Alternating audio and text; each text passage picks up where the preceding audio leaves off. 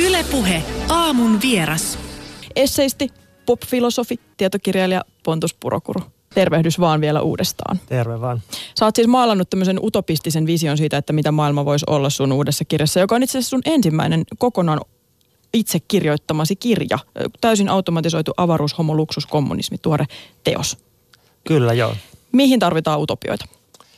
No utopioitahan voi ajatella kahdella tavalla. Että voi ajatella, että se on semmoinen pohjapiirros, joka sitten läntetään todellisuuden päälle ja sitä lähdetään ikään kuin toteuttamaan. Mun mielestä tämä on huono tapa ajatella utopioita. Tämä johtaa siihen, että määritellään toisten ihmisten tarpeita ja tuotetaan väkivaltaa sille, mitä on.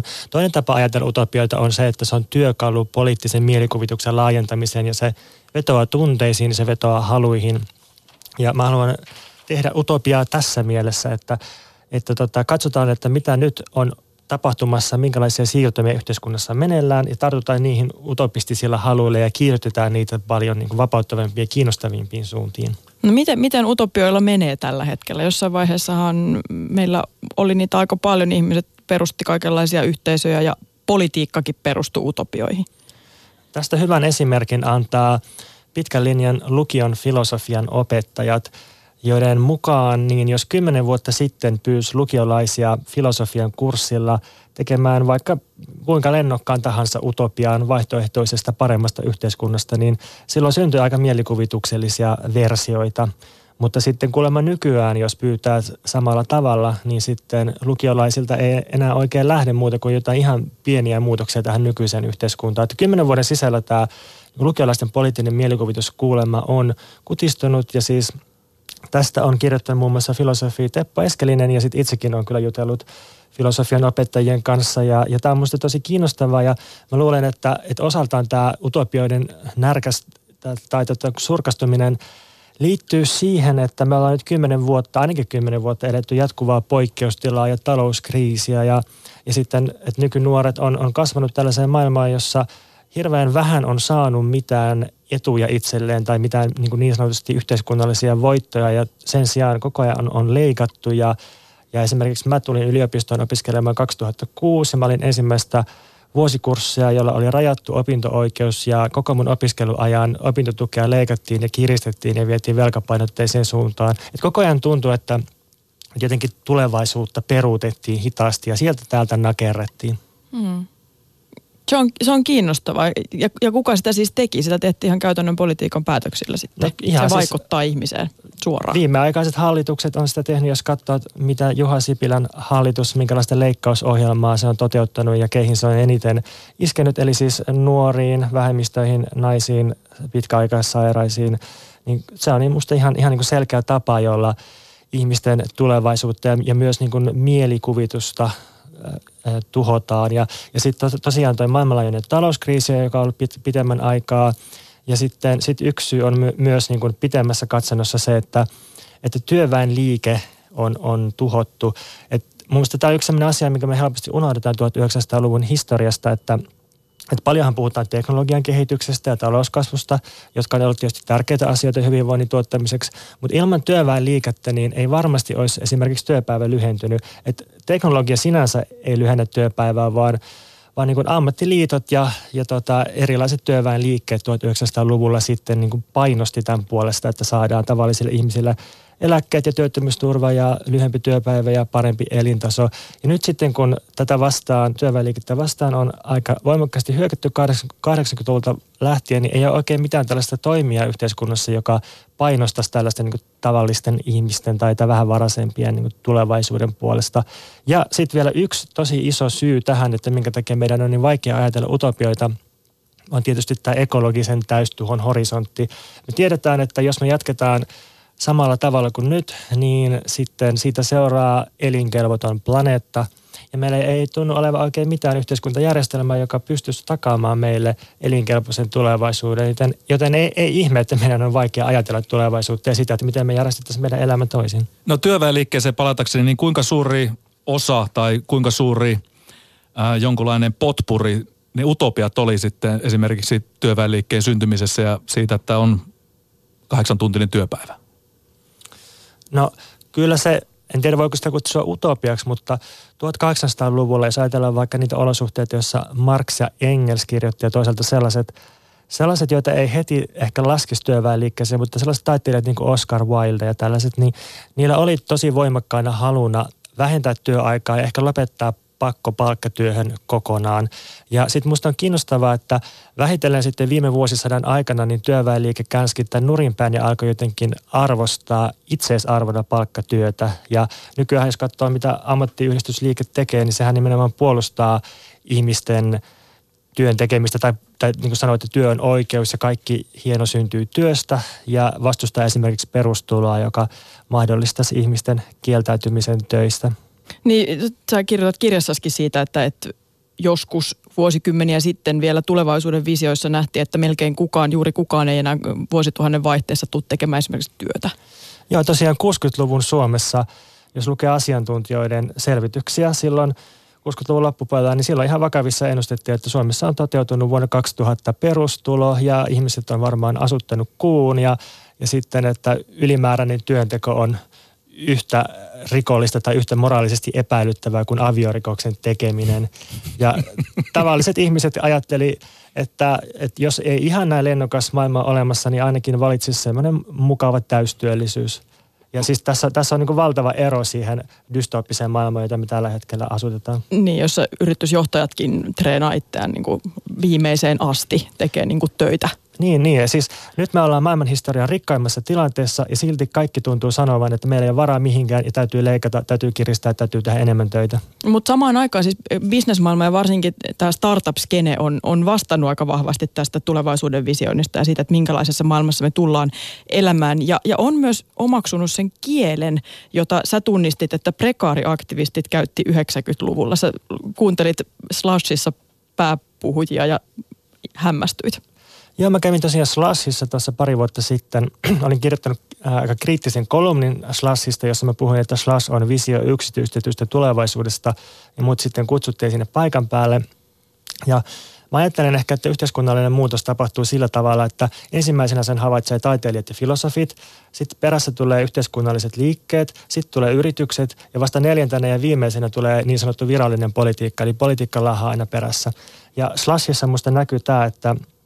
että yrittäjät ja varsinkin niin startup-yrittäjät, niin ne on aika taitavia haistelemaan muutoksen tuulia ja katsomaan, että mihin, mihin suuntaan kapitalismi on menossa. Ja sitten Slashissa tosiaan niin yllättävän monet puhujat siellä lavalla puolusti perustuloa, puolusti rajojen purkamista, puolusti teknologian hedonistista ja utopistista käyttöä. Tämä oli minusta paljon, paljon kiinnostavampaa kuin niin sanottu valtakunnan politiikka ja tuntuu, että, että niin kuin t- tähän voisi tarttua jotenkin aika yllättävilläkin tavoilla. Ja myöskin tällä kanavalla siis Jari Sarasvuo viime viikon ohjelmassa itse asiassa käsitteli avaruushomoluksuskommunismia ja, ja mä en tiedä ymmärsikö mä oikein, mutta mut hän ilmeisestikin sanoi, että näin tämä tulee menemään, ainakin osittain sun utopia.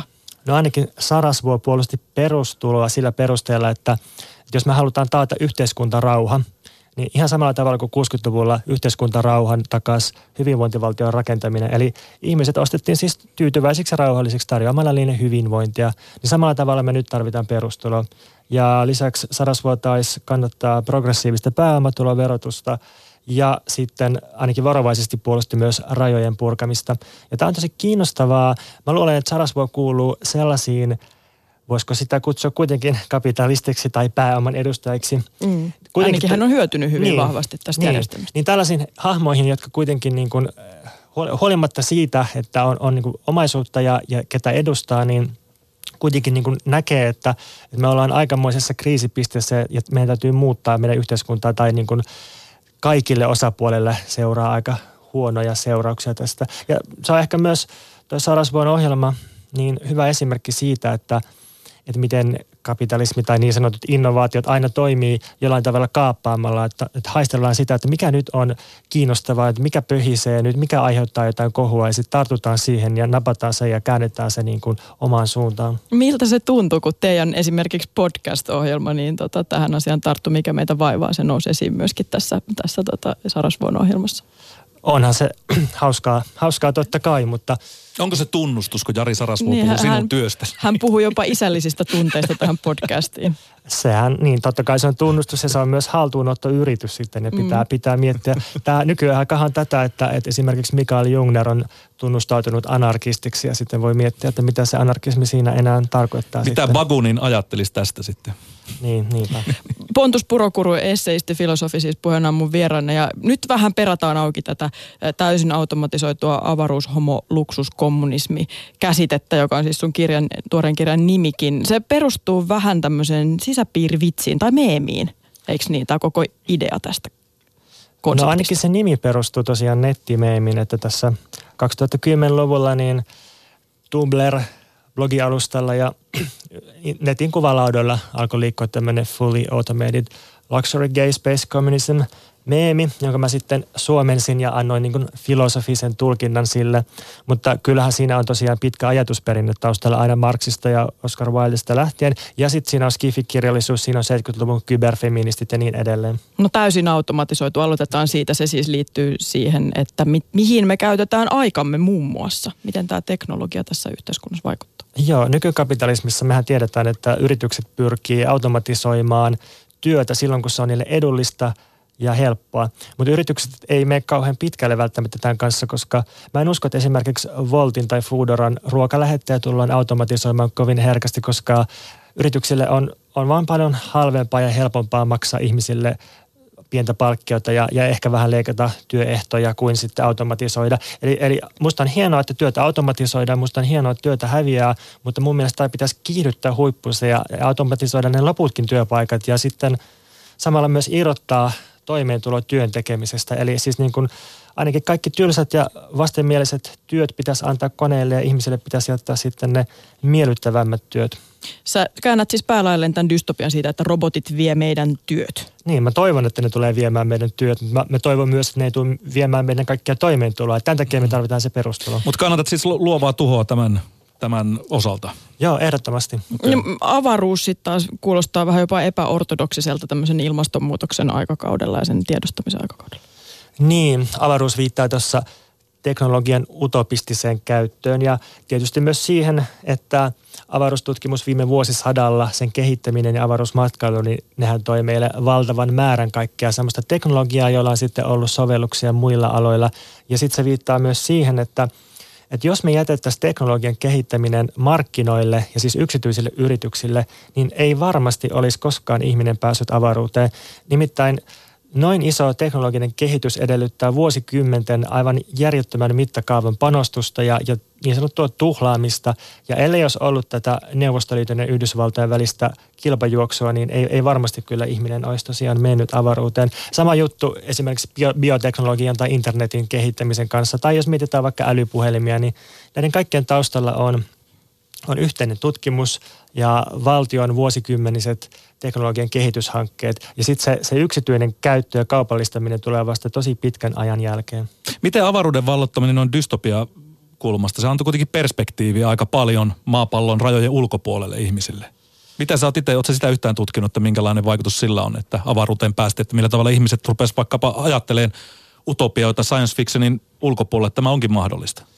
Ehkä mä kääntäisin ton niin päin, että, että silloin kun maan pinnalla tehtiin vallankumouksia, esimerkiksi Venäjällä kun tehtiin lokakuun vallankumous tuhatyhdeksänsataaseitsemäntoista, niin tämä vallankumous maan pinnalla vapautti valtavasti mielikuvitusta ja silloin ihmiset alkoi ajatella tätä avaruuteen menemistä. Et jos katsoo tosiaan tota varhaista neuvosto-avantgarde-taidetta, niin sieltä löytyy tällaisia visioita, että, että kommunismi toteutetaan kohta maan pinnalle ja nyt se pitää viedä Marsiin seuraavaksi. Mm, niin. Viisi vuotta sen jälkeen nämä taiteilijat pistettiin leireille ja... Ja kyllä, myöskin tapettiin, että kyllä, se kesti se utopia aika se viisi, viisi, viitisen vuotta siinä. Joo. Se pitää tietenkin muistaa. Mutta mennään kommunismiin kohta myöhemmin, tarkemmin jo. jo. Mutta mut homo liittyy sitten sukupuoli- ja seksuaalisuuksiin. Joo, homoudesta pitää tässä otsikossa mun mielestä puhua sen takia, että se tosiaan piirtää sukupuolen ja seksuaalisuuden normit esille. Ja sitten herättäisin kysymyksen, että minkä takia meidän on niin pakko... Tai miksi meitä vaivaa pakkomielellä lokeroida ihmiset sukupuolen ja seksuaalisuuden mukaan? Mikä tarve meillä on polisoida ihmisten haluja ja sukupuoli-identiteettiä? Ja, ja sitten tuossa kirjassa mä esitän, että pitäisikö sukupuolen kategoriasta luopumista harkita kokonaan. Mutta tietysti tässä otsikossa niin toi homo on sikäli epätarkka, että, että homohan viittaa vain seksuaalisuuteen ja sitten siinä pitäisi ehkä olla joku queer tai tämmöinen laajempi niin kuin sukupuolta purkava sana, mutta se tietysti tulee tuosta nettimeemistä, että sen takia siinä on otsikossa homo. Ja se tietysti myös kiinnostaa eniten ihmisiä, täytyy sanoa, että se on se niin kuin yleisin kysymys, että mitä se homo tarkoittaa. Niin, onko se vähän semmoinen provosoiva sitten myös se jollain myös lailla? Kyllä. Mutta varmasti provosoimaan tuo viimeinenkin sana, koska kommunismista... Se ei ole viimeinen sana, luksus puuttuu vielä. Anteeksi välistä, mä oon, mä oon koko ajan menossa tähän kommunismiin kovaa vauhtia. Luksus on tärkeää. No, se, otetaan luksus tähän väliin, ei pidä unohtaa, anteeksi. Se, se kuulostaa siis, niin kuin tässä on ollut jo puhetta, niin eletään tämmöisiä niukkuuden aikoja ja ollaan sitä mieltä, että, että, että niukkuutta pitää... Se, se on jollain lailla hyvekin niin kuin valtion taloudessa ja, ja muutenkin elämässä ja, ja pröystäily kuulostaa pahalta. Silloin paha kaiku. Tämmöisessä ainakin, niin kuin, kun puhutaan julkisten rahojen käytöstä ja, ja tavallisten ihmisten rahojen käytöstä. Joo, ja yleensä kun puhutaan vaikka kapitalismin vastustamisesta tai vasemmistolaisuudesta, niin, niin silloinkin niin kun siihen liitetään semmoinen pieni ankeus ja nuhjuisuus ja tämmöinen asketismi. Ja nämä on semmoisia asioita, joita mä en itse ainakaan voi sietää. Sanan tai käsitteen luksustausta on... on sellaisissa latinen ja ranskan sanoissa, jotka viittaa liialliseen himoon ja ylenmääräisyyteen ja mässäilyyn. Ja nykyään luksus tarkoittaa jonkinlaista semmoista kierskakulutusta tai, tai niin kuin tosi ulos sulkevaa kulutusta. Eksklusiivisuutta. Eksklusiivisuutta, no. joo. Ja mä haluaisin määritellä... Se on luk- myönteinen sana tänä päivänä. Joo, mutta mä haluaisin määritellä sen vähän uusiksi, nimittäin ajan näkökulmasta. Mä haluaisin, että meillä olisi niin kuin luksusta aikana ja meillä olisi mahdollisuus tuhlata meidän aikaa ja niin kuin mässäillä ja irstailla meidän ajan suhteen, että meidän ei koko ajan tarvitsisi käyttää aikaamme jotenkin C V:n jatkamiseen ja hioamiseen ja niin kuin itsensä panostamiseen ja markkinoille kilpailemiseen. Et se on musta todellista luksusta, että olisi aikaa, josta voisi määrätä itse. Tämä on kiinnostavaa, koska sä todellakin kirjoitat myös tässä, että, että vaikka me ehkä sanojen tasolla... jopa kritisoidaan uusliberalismia ja, ja harva sitä puolustaa julkisuudesta tai tunnustautuu uusliberalistiksi, niin oikeasti me ollaan kuitenkin kaikki uusliberalisteja. Niin, useinhan uusliberalismi on sellainen sana, että kun se heitetään jonnekin, niin sitten ikään kuin ajattelu loppuu ja löydetään joku ulkoinen asia, mitä voi syyttää. Mutta mä ajattelen, että uusliberalismi on sellainen käyttäytymisen ja, ja tuntemisen ja kokemisen tapa, joka on kyllä meissä kaikissa, että uusliberalismi on just sitä, että jos me yöllä maataan pimeässä valveilla sängyssä ja koetaan riittämättömyyttä ja vertaillaan itseämme toisiin ja ajatellaan, että, että kyllä mun pitäisi vielä vähän enemmän jaksaa, niin tämä on just sitä uusliberalismia. Ja tämä, tämä osaltaan myös varmasti selittää sen, että minkä takia ihmisten on niin vaikea ajatella toisenlaista yhteiskuntaa, koska meillä on sisäistetty niin luihin ja ytimiin se kilpailu ja, tota, ja ne markkina-ajattelu, että siis kaikki on nykyään markkina, markkinamaista ja me ajatellaan parisuhteita markkinoiden, me ajatellaan jopa niin kuin evoluutiopsykologiaa markkinoiden näkökulmasta. Mm. Uusliberalismi on just tätä. Mm. No mutta nyt päästään no siihen kommunismiin, Johani, joka on monelle avautuu dystopiana, koska me tiedetään, että sä haet tässä utopiaa, niin miten esimerkiksi kommunismi tässä tilanteessa on parempi kuin vaikka tämä markkinaliberalismi? No mä ajattelen kommunismin jakamisen ja lahjatalouden näkökulmasta. Mä ajattelen, että ihmiselämän alkuperä on pakostikin tässä mielessä jollain tavalla kommunistinen, että kun me synnytään vauvoina, niin eihän kenestäkään vauvasta tule ihmistä, ellei sitä jotenkin todella pitkään ja jaetusti hoivata ja kasvateta ja opeteta. Ja sitten jos miettii, että ihmisyyteen liittyy kieli, niin kielihän on myös alkuperältään jaettua ja yhteistä. Ja sitten jos miettii, että, että, että suurin osa yhteiskunnasta perustuu itse asiassa maksamattomaan tai niin kuin ilmaiseen työhön, että ihmiset jeesaa ja opettaa ja hoivaa toisiaan ja, ja tekee niin kuin pyyteettömästi tai pyyteellisesti, mutta joka tapauksessa markkinoiden ulkopuolella koko ajan valtavan määrän toimintaa. Solidaarisuus. Niin, niin tämmöinen arjen, arjen solidaarisuus ja, ja tota, että jos tämän kaiken poistaisi, niin silloinhan yhteiskunta pysähtyisi väl, niin kuin heti välittömästi. Ja mun, mun mielestä kommunismi vaan tarkoittaa, että tämä kaiken yhteinen alkuperä myönnetään ja sitä, sitä tuetaan, se tuodaan näkyville. Sitä tuetaan esimerkiksi perustulolla ja sillä, että me voitaisiin niin kuin paremmin, paremmin jakaa omaisuutta ja laittaa omaisuutta kiertoon. Ja nythän me eletään maailmassa, jossa utopia on jo täällä, mutta se on vain pienelle rikkaalle elitille mahdollinen. Eli mun mielestä meillä on kyllä kaikki tarvittava vauraus. Meidän pitäisi vaan saada se tasaisemmin jaettua ja pistettyä kiertoon. Millä tavalla demokratia ja se, että ihminen pystyy itse päättämään omista asioista, niin tässä kommunismissa sitten toimii, koska Neuvostoliitossa se ei ainakaan toiminut. Joo, Neuvostoliitto ja Kiina on hirveitä esimerkkejä järjestelmistä, jotka kutsu itseään kommunistisiksi ja jos niistä nyt jotain hyvää sitten pitää yrittää kiskoa, niin, niin se, että, että oli ainakin olemassa vaihtoehto ja se, se, että oli edes huono vaihtoehto olemassa, niin mä kyllä väittäisin, että se paransi demokratian tilaa länsimaissa ja se sai, se sai niin kuin hallitsevat tahot pelkäämään, että täälläkin voi tapahtua kommunistinen vallankumous, ellei me anneta ihmisille demokratiaa ja ellei me anneta ihmisille parempaa elintasoa. Eli, eli tämä niin kuin vaihtoehtojen ja kommunistisen vallankumouksen uhka, niin mä kyllä katson, että, että se, se niin kuin hyvinkin voi tukea demokratiaa. Onko pohjoismainen hyvinvointivaltio tämän ristiriidan yksi tuloksista vai? Ehdottomasti ei. Meillä olisi hyvinvointivaltiota, ellei olisi ollut jonkinlaista vallankumouksen tai ainakin tosi vahvan työväenliikkeen uhkaa. Ja sitten helposti me ajatellaan hyvinvointivaltiota nykyään vähän elitistisestä näkökulmasta, ikään kuin se olisi ollut vaan asiantuntijoiden päätelmä tai jonkunlainen hallitsijoiden lahja kansalle. Näinhän se ei ollut. Että hyvinvointivaltio syntyi tosi kiivaista väännöstä viisikymmentä-, ja kuusikymmentä- ja seitsemänkymmentäluvulla ja poliittisesta taistelusta. Hmm. Mitä, miten tämä nyt suhtautuu onnellisuuteen? Koska itse ainakin mietin sitä, että et, et me kuitenkin lopulta vertaillaan itseämme muihin ja siihen, että mitä, mitä muilla on. Et, et se, että et meidän, meidän onnettomuus ja on, se, että onnellisuuden puute, niin, niin se ei välttämättä johdu siitä, että sitä absoluuttisesti ei olisi, sitä onnellisuutta, mutta et, et se, että muilla on jonkun verran, niin saako tämä sitten vapautumaan se, että et meillä olisi tämmöinen kommunismi ja julistettaisiin kaikkien oikeus luksukseen ja täyteen automaatioon siitä puolesta? Joo, ehdottomasti se muuttaisi sitä asetelmaa ja jos luetaan antropologian tutkimuksia, niin voidaan katsoa joitakin meidän näkökulmasta aika niukoissa oloissa eläviä